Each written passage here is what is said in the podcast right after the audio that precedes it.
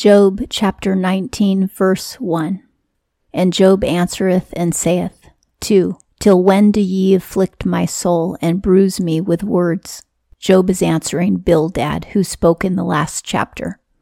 3. These ten times ye put me to shame, ye blush not, ye make yourselves strange to me. His friends are acting like strangers to him. They're pretending that they don't know him because they've falsely accused him. They're pretending that they don't know that he is righteous. He says they've done it ten times. So far, they've given five speeches altogether, and in each speech, they not only falsely accused him, but they also refused to repent and take it back. You could say that that is why Job says 10 times, but it was also just a figure of speech that 10 times meant a lot. 4. And also truly I have erred, with me doth my error remain. 5. If truly over me ye magnify yourselves and decide against me my reproach. 6. Know now that God turneth me upside down, and his net against me hath set round. It's a curious statement that Job makes that if he has done anything wrong, it's his concern alone and not his friend's concern. This could be because he's already repented and even his friends wouldn't be capable of understanding why he wasn't forgiven. Then he says that if they think that they are better than he is, that they must understand that God is against him, and that's why he's being attacked. It isn't because they're better, because they're not. In fact, he's more righteous than they are. 7. Lo, I cry out violence and am not answered. I cry aloud and there is no judgment. When he says no judgment, he means no judgment on behalf of the persecuted. He is persecuted. And in the Old Testament, judgment always means liberating the widows, the orphans, and the persecuted. When Job cries out to the Lord for justice, he isn't getting it. 8. My way he hedged up. That means that God has imprisoned Job, and I pass not over, and on my path's darkness he placeth. Wherever Job goes, there's no light for his path. He's stuck. He can't go anywhere. And that's why he's just sitting on that heap of ashes. There's nothing for him to do. He's sick. He's in pain. He has, he has nothing. 9. Mine honor from off me he hath stripped, and he turneth the crown from my head. God has demoted Job. He's taken his rank away as a righteous man. He's taken the crown from his head and stripped him of his righteousness. In reality, he is mistaken. Job has not been stripped of his righteousness. All of heaven is watching and noting how righteous Job is. He has not been stripped of his righteousness, but he's being made to suffer as if he were, just as Jesus was never stripped of his righteousness, but he was made to suffer as if he was when Jesus was on the cross, he took on the punishment for our sin, but he never became a sinner. Contrary to some false doctrine that's out today, Jesus never became a sinner. He became sin, meaning that he became the punishment for sin, but he himself never sinned, just as Job has not sinned in this story. 10. He breaketh me down round about, and I go, and removeth like a tree my hope. You know how you might pull a tree out by its roots? That's what's happened to Job. All of his hope for a good life has been pulled out by the roots. 11. And he kindleth against me his anger, and reckoneth me to him as his adversary. God is treating Job like an enemy, but he actually isn't angry with Job at all. But in Job's confusion, because grief does cause confusion. In Job's confusion, he believes that God must be mad at him, but this isn't true. God is treating him as if he's mad at him, but he's not. Just as the Father treated the Son as if he was mad at him, but the Father was never mad at the Son when Jesus was on the cross. Even Jesus felt a moment of confusion on the cross, and Jesus said, My Father, my Father, why have you forsaken me? Well, he knew why his father had to forsake him, but in the midst of all that torment, pain, and grief, he had a moment of confusion. I'm not talking about spiritual confusion, which is apostasy and leads to sin, but mental confusion, which is part of the human experience. Job is not in apostasy, he's experiencing mental confusion. John the Baptist also got confused when he was in prison because in prison, John was in a pit. There was probably rats and it was probably very cold, very uncomfortable. So it was a place of torment. And he probably wasn't getting fed decently at all. He may have not even had a bathroom. He might have been sitting in his own filth. And he became confused and sent a message to Jesus saying, Are you really the Messiah? And this was after John the Baptist had already proclaimed Jesus to be the Messiah. So you see how torment causes mental confusion. So when you're in pain and torment, God understands if you get confused. As long as you don't blaspheme his name or blame him or hate him because of it. These are things that Jesus, John the Baptist, and Job never did. 12. Come in, do his troops together, and they raise up against me their way, and encamp round about my tent. His troops are his army of angels. But Job again is mistaken here. It's actually the demons that have come against Job with permission from the Lord.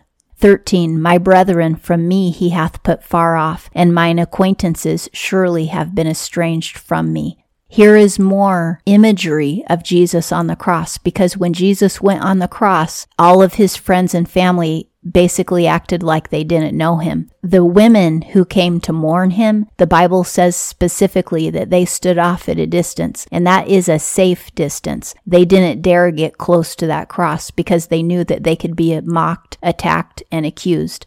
Even they, in their love for him, stood off at a safe distance. When John went into the courtroom where Jesus was, he was silent. He never said a word to speak up for Jesus. He stood in a corner, just silently watching, hoping that no one would notice him. And Peter remained out in the courtyard, which was what he thought was a safe distance. But when they accused him of knowing Jesus, he denied Jesus three times. Peter was terrified for his life. And when they came for Jesus the night that he was arrested, all of his disciples scattered. And one of them ran without his clothing because he was so afraid of being caught and imprisoned and tormented and killed that he didn't even have time to put his garment on because you know how men sleep without their clothing on. He had taken off his clothing and probably had his clothes wrapped on top of him, but he wasn't actually wearing them. So when he ran off, he ran off naked to save his life. And then the apostles hid for days after Jesus was crucified. They were terrified to go out on the street. So you see how his friends estranged themselves from him. His family never went to see him buried. They were afraid to go bury him. So it was a stranger who buried Jesus. And this same thing has happened to Job because of Job's torment and terror that he's experiencing. His friends are pretending that they're not really his friends. 14. Ceased have my neighbors and my familiar friends have forgotten me. He lost his friends in his tragedy. And this happens to all of us when we're experiencing tragedy. It's really hard for people to pick up the phone and call us because they don't know what to say. 15. Sojourners of my house and my maids, for a stranger reckon me, an alien I have been in their eyes. Even Job's own servants, the ones that are still alive, are not taking care of Job and they don't want to go anywhere near him. So even his own servants have rebelled against him. That's pretty awful when your paid servants won't take care of you. 16. To my servant I have called, and he doth not answer. With my mouth I make supplication to him. Job has begged his servants to take care of him, and they refused. This is very humiliating, and Jesus suffered similar humiliation on the cross. His friends denied him. They stayed at a distance. They pretended they didn't know him. They ran away from him. When he was at his worst point in life, that was when he got completely deserted. 17. My spirit is strange to my wife, and my favors to the sons of my mother's womb. Even his own wife and his own siblings are ignoring him and acting like he's a stranger. 18. Also sucklings have despised me. I rise and they speak against me. Job says that even toddlers hate him. Even babies don't want to go near him, and toddlers say bad things about him. This is pretty awful when you're the pariah of the town. 19. Abominate me, do all the men of my council, and those I have loved have been turned against me. All the closest that Job had, including the friends who are sitting with him now, are against him. 20. To my skin and to my flesh cleaved hath my bone. That means that he's skin and bones. And I deliver myself with the skin of my teeth. Job says he is alive only by the skin of his teeth. He's barely alive. 21. Pity me, pity me, ye my friends, for the hand of God hath stricken against me. There's no compassion and no sympathy in their speech. They're just blaming him and saying that it's all his fault. 22. Why do you pursue me as God, and with my flesh are not satisfied? His friends should know better. They know how hard it is to live a righteous life, and then on top of that, to get persecuted even after you've lived righteous. They should be on his side, but they've turned against him. God has a right to be against Job. Job has never criticized God for being against him. He simply stated that God is against him. But he is criticizing his friends for being against him because they're his equals and they don't have a right. But because God is his creator, God has every right to be against him. 23. Who doth grant now that my words may be written? Who doth grant that in a book they may be graven? Job says, Someone should write his words down. And actually, somebody did end up writing his words down. But Job feels like nobody's listening, and therefore, why would they want to write down what he said? 24. With a pen of iron and lead, forever in a rock they may be hewn. Job wants his words hewn into rock so that they last forever and people from future generations can read what he said. Well, that happened because his words ended up in the Bible and centuries and centuries and centuries of people have read or heard his story. So he did get that wish from the Lord. 25. That I have known my Redeemer, the living and the last, for the dust he doth rise.